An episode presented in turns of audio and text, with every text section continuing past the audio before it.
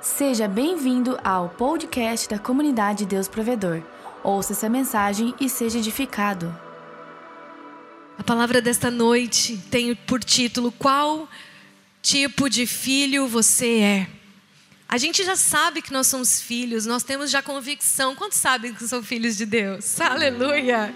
Você precisa ter a convicção da sua identidade. Você realmente precisa, sabe, buscar cada dia mais entender quem você é em Cristo Jesus, porque isso vai mudar a sua vida, a sua forma de viver, de pensar, a sua forma de, de enfrentar dificuldades. Isso vai mudar todo o seu presente e o seu futuro. Mas, além de saber que você é filho, nós precisamos meditar constantemente sobre qual tipo de filho nós estamos sendo. Porque você vai concordar comigo que existem muitos tipos de filhos.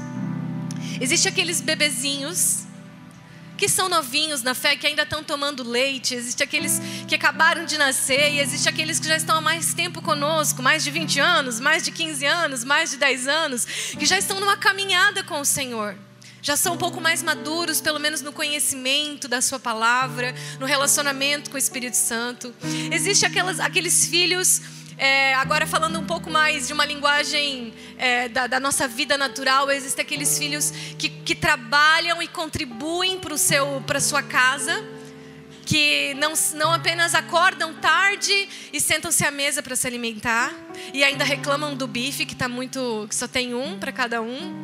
Existem aqueles filhos que contribuem e aqueles que apenas usufruem do que os pais estão dando. Existem aqueles filhos que além de ser filhos se tornam amigos dos pais se, não, se tornam amigos dos pais, podem ser um ombro para os pais, se tornam até uma referência por causa de terem conquistado, por causa de terem avançado, por causa de terem crescido, se tornam um orgulho para os pais. Existem aqueles filhos que, que se aproximam dos pais, às vezes só para pedir algo, né? Às vezes está lá, pai, vamos marcar aí um almoço domingo, aí o pai já sabe que é porque ele vai pedir alguma coisa porque senão não marca almoço nunca.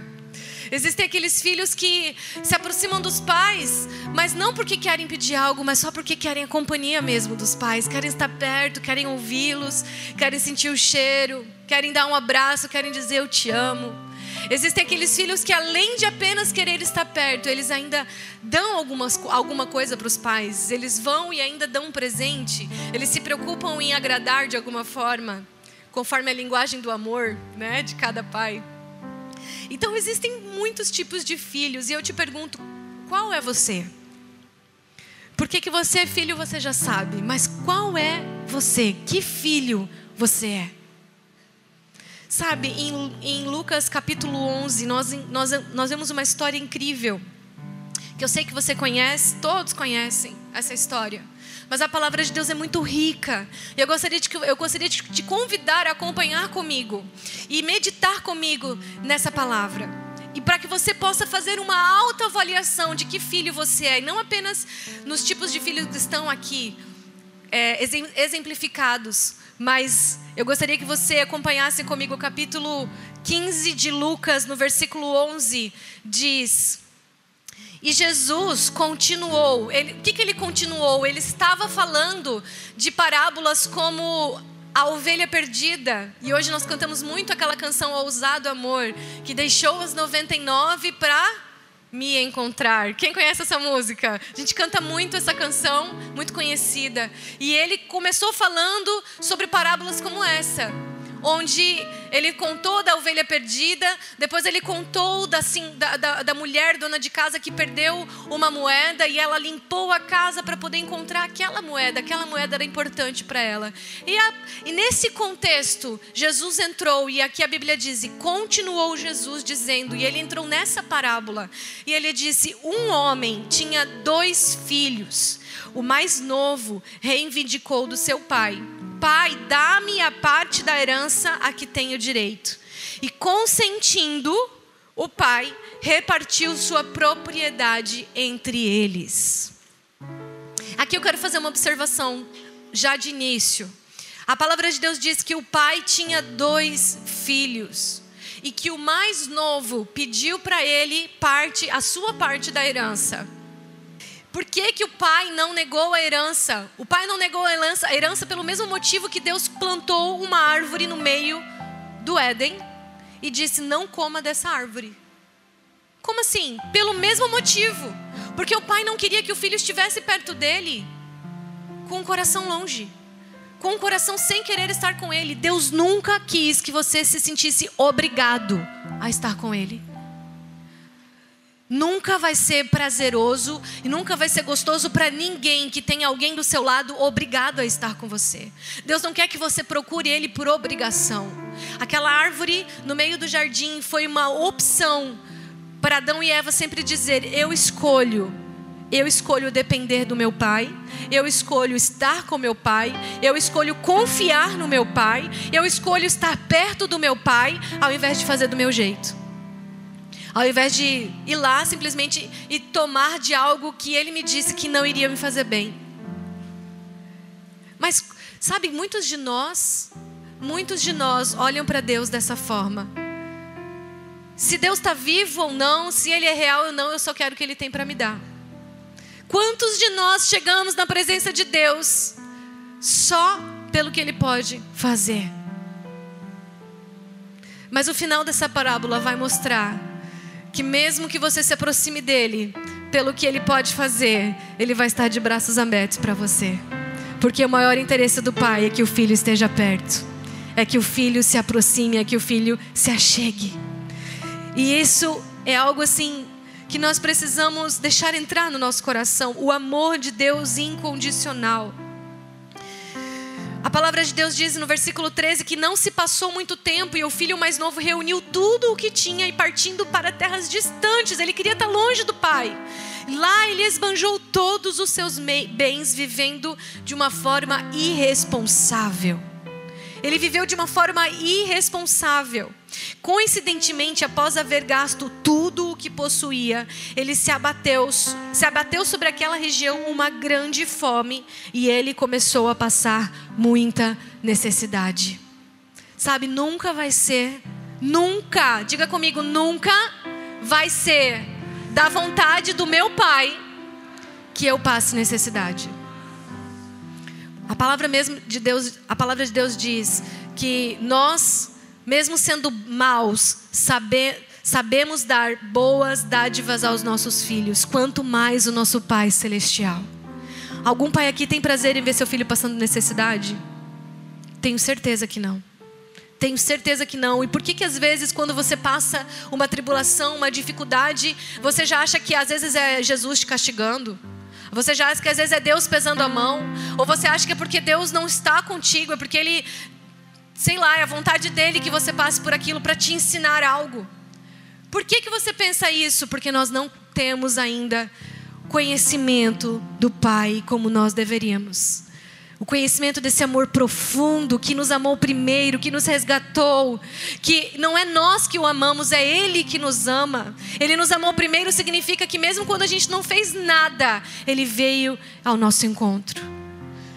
E esse filho está mostrando claramente que ele só estava vivendo tudo que ele viveu, porque ele gastou tudo irresponsavelmente.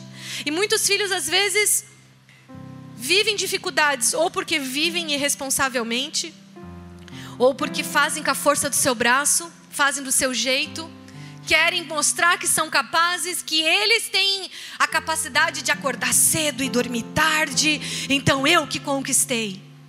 E sabe, queridos, é muito importante o seu trabalho, é muito importante o seu esforço, é muito importante a sua disciplina. É muito importante você se esforçar por aquilo que você quer, mas sempre perto do Pai, sabendo que as bênçãos de Deus não acrescentam dores. Que tudo que Ele te der vai ser em paz e vai ser com alegria. Que Ele tem direções para a sua vida, Ele tem direções para os seus negócios, Ele tem direções para a sua família, Ele tem direções para o seu casamento. Então é tão importante estar perto do Pai e viver irresponsavelmente. Na verdade, tem muitos na presença de Deus que vivem assim. Esse filho, ele Digamos que o filho pródigo, a gente já entende que é aquela pessoa que até saiu da igreja, que até já nem, nem quer mais estar vivendo num corpo, mas tem muita gente vivendo mesmo dentro do corpo irresponsavelmente. E depois culpa quem? Hum? Culpa quem? Não, porque o pai, o pai não me ama. Não, ama aquele meu irmão, mas eu não. Mas às vezes você não procurou um conselho financeiro, você às vezes não procurou alguém antes de fazer aquele empréstimo, às vezes você não procurou alguém para te dar um conselho antes de fazer aquela sociedade. Mas daí a quem que é culpado depois que dá errado? Pois é.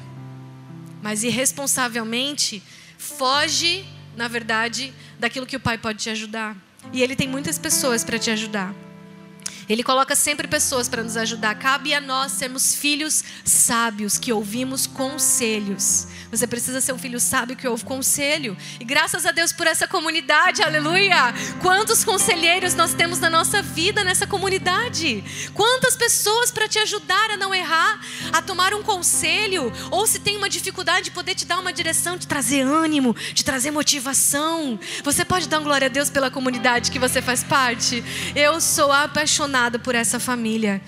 E no versículo 15 e 16 nós lemos que esse filho, por motivo de fome, ele foi se empregar com um dos cidadãos daquela região, que o, mandou, que o mandou para o campo a fim de cuidar dos porcos.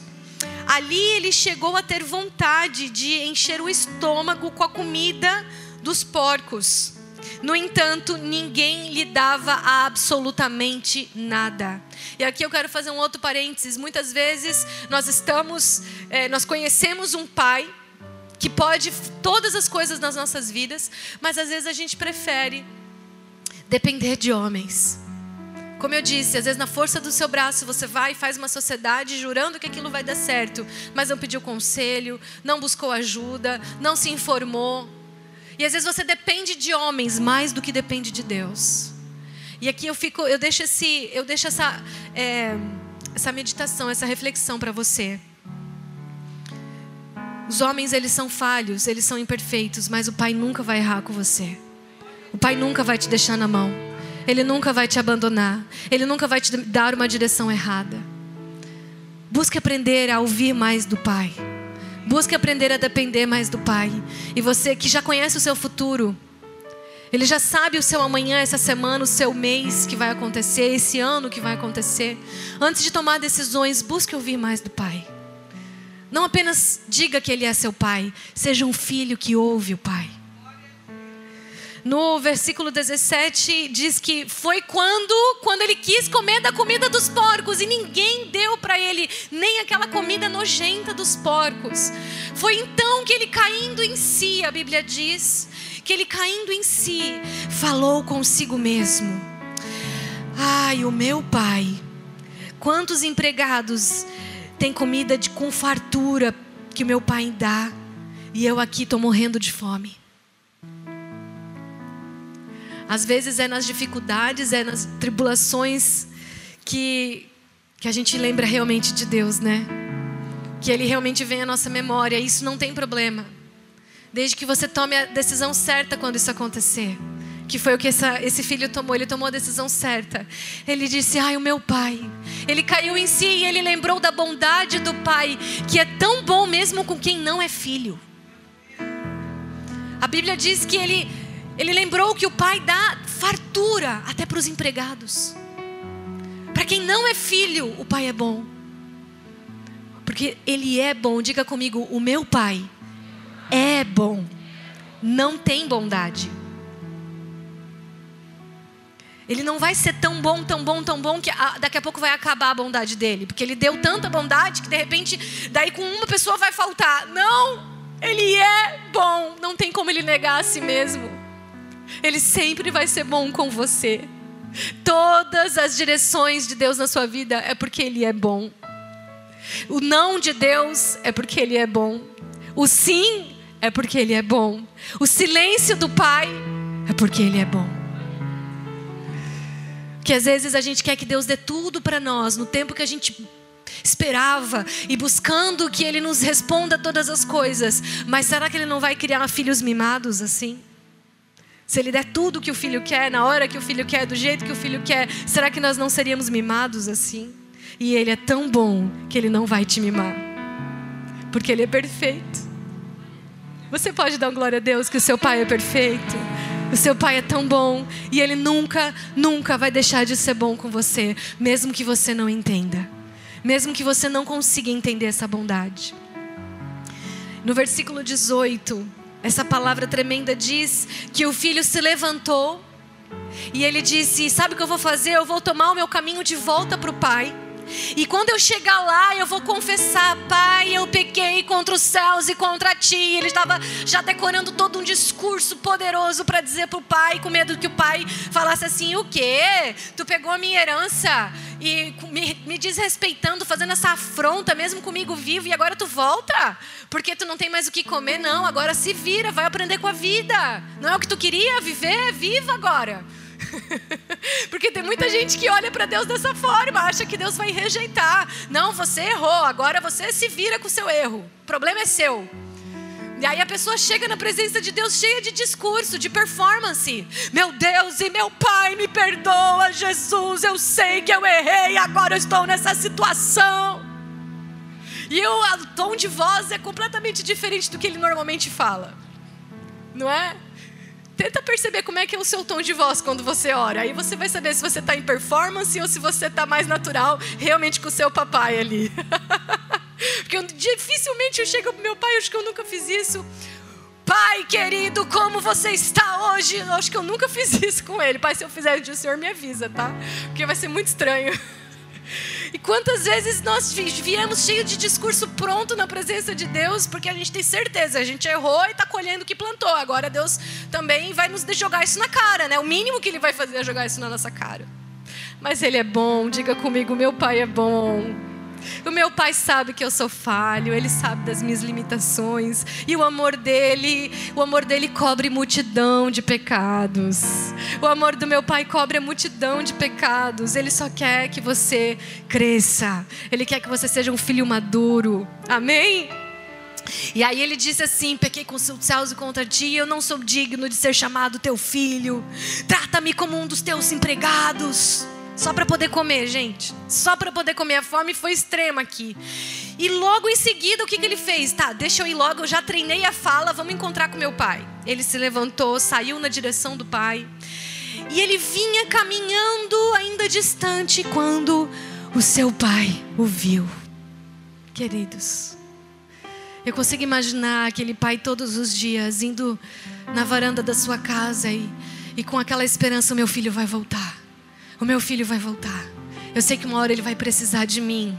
E eu sei que uma hora ele vai estar com necessidades que só eu vou poder atender, que só eu vou poder preencher, que só eu vou poder satisfazer. Ele vai voltar, ele vai voltar para mim. O meu filho ainda está vivo, ele vai voltar. Porque quando o filho decidiu, não foi coincidência, que o filho decidiu voltar para o pai, não foi coincidência, que o pai viu ele de longe. Não foi coincidência, o pai já estava esperando. Não foi justo naquele dia o pai foi ver o que estava acontecendo no horizonte, não. Todos os dias o papai te espera. Todos os dias o papai quer falar com você. Todos os dias o papai quer suprir uma necessidade da sua alma. Todos os dias o papai quer curar alguma ferida na sua alma. Todos os dias o papai quer, quer te dar uma direção. E todos os dias ele está lá esperando: será que meu filho vem hoje falar comigo? E o filho veio e ele foi de encontro ao pai, e de longe o pai o viu, e movido de compaixão, correu ao encontro do seu filho. Aleluia. E muito o abraçou e o beijou. Aleluia. Então o filho lhe declarou: Pai, pequei contra o céu e contra ti, não sou digno de ser chamado teu filho. Entretanto, o pai ordenou aos seus servos: Trazei depressa a melhor roupa e vestiu sem com distinção, coloque um anel de autoridade nos seus dedos, no seu dedo e as sandálias de filho. Coloque as sandálias de filho e trazei também o novilho gordo e o preparem. Comamos, façamos uma grande festa e nos regozijemos, porquanto este meu filho estava morto e voltou à vida. Ele estava perdido e foi encontrado. E começaram a celebrar o seu regresso. Aleluia! O filho chegou com aquele discurso pronto pai, eu pequei contra os céus e contra ti. Eu não sou digno de ser chamado teu filho. E o pai lá beijando ele, abraçando. O pai nem ouviu o que o filho disse. O pai só falou assim: Ei, olha só, traz lá, traz lá aquela vestimenta limpa. Ele precisa se trocar. Traz o um anel de autoridade e as sandálias que dizem que ele é meu filho, porque ele continua sendo meu filho. Mesmo sujo, ele é meu filho. Mesmo fedendo a porcos, ele é meu filho. Mesmo na necessidade, ele é meu filho. Mesmo que ele me trocou por uma herança, ele continua sendo meu filho. Aleluia, Jesus.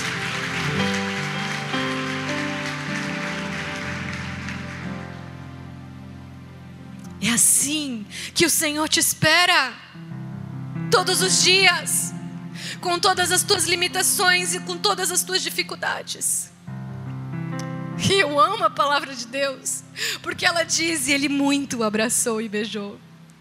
Ele muito o abraçou e beijou. Gente, vocês têm noção o que é para um judeu se envolver com porcos? Porcos era algo imundo para os judeus, era proibido de se comer. E esse filho cheirava porcos. Esse filho cheirava porcos e o pai o abraçou e o beijou muito. Sujo de porco. Ele chegou ao mais baixo da sua vida. O pai não teve nojo e falou assim: ó, tudo bem, filho, tudo bem, vai lá se vestir, vai tomar um banho e a gente conversa. Tudo bem, eu te recebo de volta. Não. Vem, filho, vem, filho, vem. Eu tô te esperando, eu tô te esperando todos os dias. Esse é um tipo de filho que se arrepende, que volta para o pai, que não que mesmo com um discurso pronto, com uma performance pronta, mesmo com aquela performance querendo agradar o pai com as suas palavras, que não ia mudar nada do que ele fez, esse filho, ele se aproximou de novo do pai e entendeu que não existia mais nada importante, nada melhor do que estar perto do amor do pai. E o outro tipo de filho é aquele filho que nunca deixa o pai fisicamente que está lá na casa, que está perto, mas na verdade não usufrui da presença do Pai. Ele até está na presença, nas redondezas do Pai, mas ele não usufrui e não conhece o seu Pai. Que tipo de filho você é? O outro tipo de filho teve inveja. O outro tipo de filho, ele viu pessoa, uma pessoa que não merecia, recebendo o que não merecia e a bondade do seu pai foi mal aos seus olhos. A bondade do seu pai foi algo repugnante aos seus olhos. Será que existem pessoas aqui neste lugar que estão aqui na presença do Pai, estão na casa do Pai, mas não usufruem daquilo que está disponível para você? E quando vem o outro sendo abençoado, ao invés de celebrar e se alegrar, pensam: por que não foi comigo? Por que, que não fui eu que recebi? E às vezes não percebem que gera uma inveja no seu coração. E a bondade de Deus de ter dado graça a um filho que realmente não merecia, mas foi, foi recebido de volta. Foi abençoado. Essa bondade, essa graça deveria te fazer se apaixonar mais pelo seu pai essa bondade, essa graça que Ele tem por pessoas que você sabe que não merecem, deveria te fazer querer se aproximar ainda mais do seu Pai. Porque eu te digo: se o seu Pai é bom com quem não merece, imagina com quem merece, porque merecer mesmo a gente nunca merece. Mas imagina com quem está perto dele, com quem não o deixa com quem usufrui da sua presença e da sua companhia. Se o Pai abençoa, até mesmo aqueles que não merecem, Imagina você que nunca o deixa, você que nunca o abandonou, que sempre esteve na sua presença. Você deveria se apaixonar ainda mais pelo seu pai quando você vê ele abençoando pessoas que, na sua concepção, no seu julgamento, não merecem. Mas só Deus conhece os corações.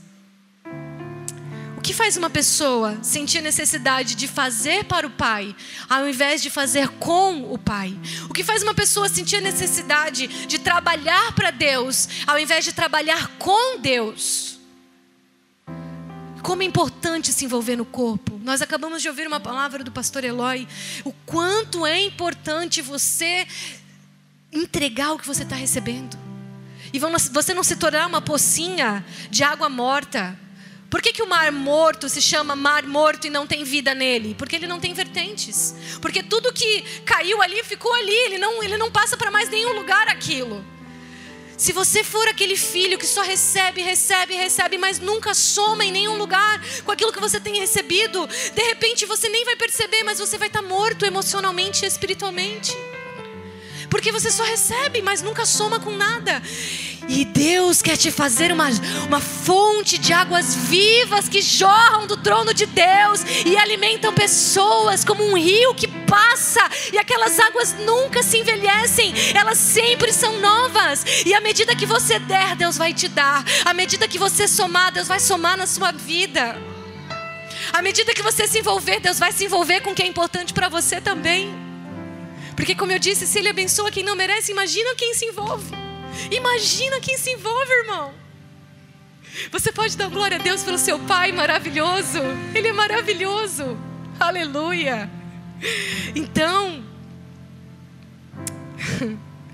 esse pai, ele, o filho, no versículo 25 lhe mostrou porque que ele só trabalhava para o pai. No versículo 25 diz: Entre mentes, o filho mais velho estava no campo. Ou seja, ele até estava com o pai, mas sempre trabalhando, trabalhando, nunca se envolvia pessoalmente na companhia do pai. Ele estava lá no campo, também não é coincidência. Quando ele foi se aproximando da casa do pai, para ficar perto do pai, ele ouviu o som da música, das danças, e ele então chamou um dos servos, ele se indignou e ele disse, e o servo disse: O teu irmão voltou e teu pai mandou, mandou matar o novilho. Aí o filho mais velho se encheu de ira. E ele negou a, a, se entrar, ele se negou a entrar na casa com a festa. E então o pai subiu, saiu, aliás, ele saiu para se encontrar com o filho mais velho e insistiu com ele: Entra, vamos nos alegrar que o seu irmão voltou. Mas ele disse para o pai: Aqui está o porquê.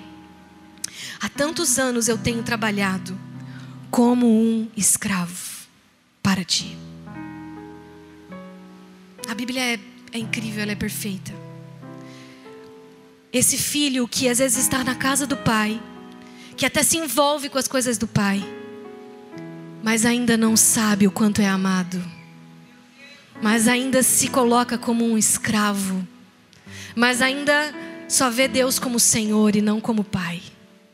Esse filho, ele faz porque ele não quer, na verdade, um relacionamento com o pai. Ele também quer ganhar as coisas do pai como o filho mais novo. Mas a diferença é que ele quer ganhar por mérito, não pela graça. Não porque o pai é bom, mas porque ele fez por merecer. Quantos estão aqui neste lugar hoje? Quantos estão na casa do pai? Eu poderia colocar isso como um, uma metáfora. Nós, nós entendemos que hoje nós somos a casa de Deus. Mas você entender que você está na presença de Deus, no corpo de Cristo, mas você ainda não sabe que você é amado.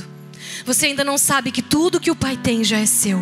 Você ainda não sabe que o que Cristo conquistou na cruz já foi liberado nas regiões celestiais para o seu bem, que todas as coisas cooperam para o seu bem.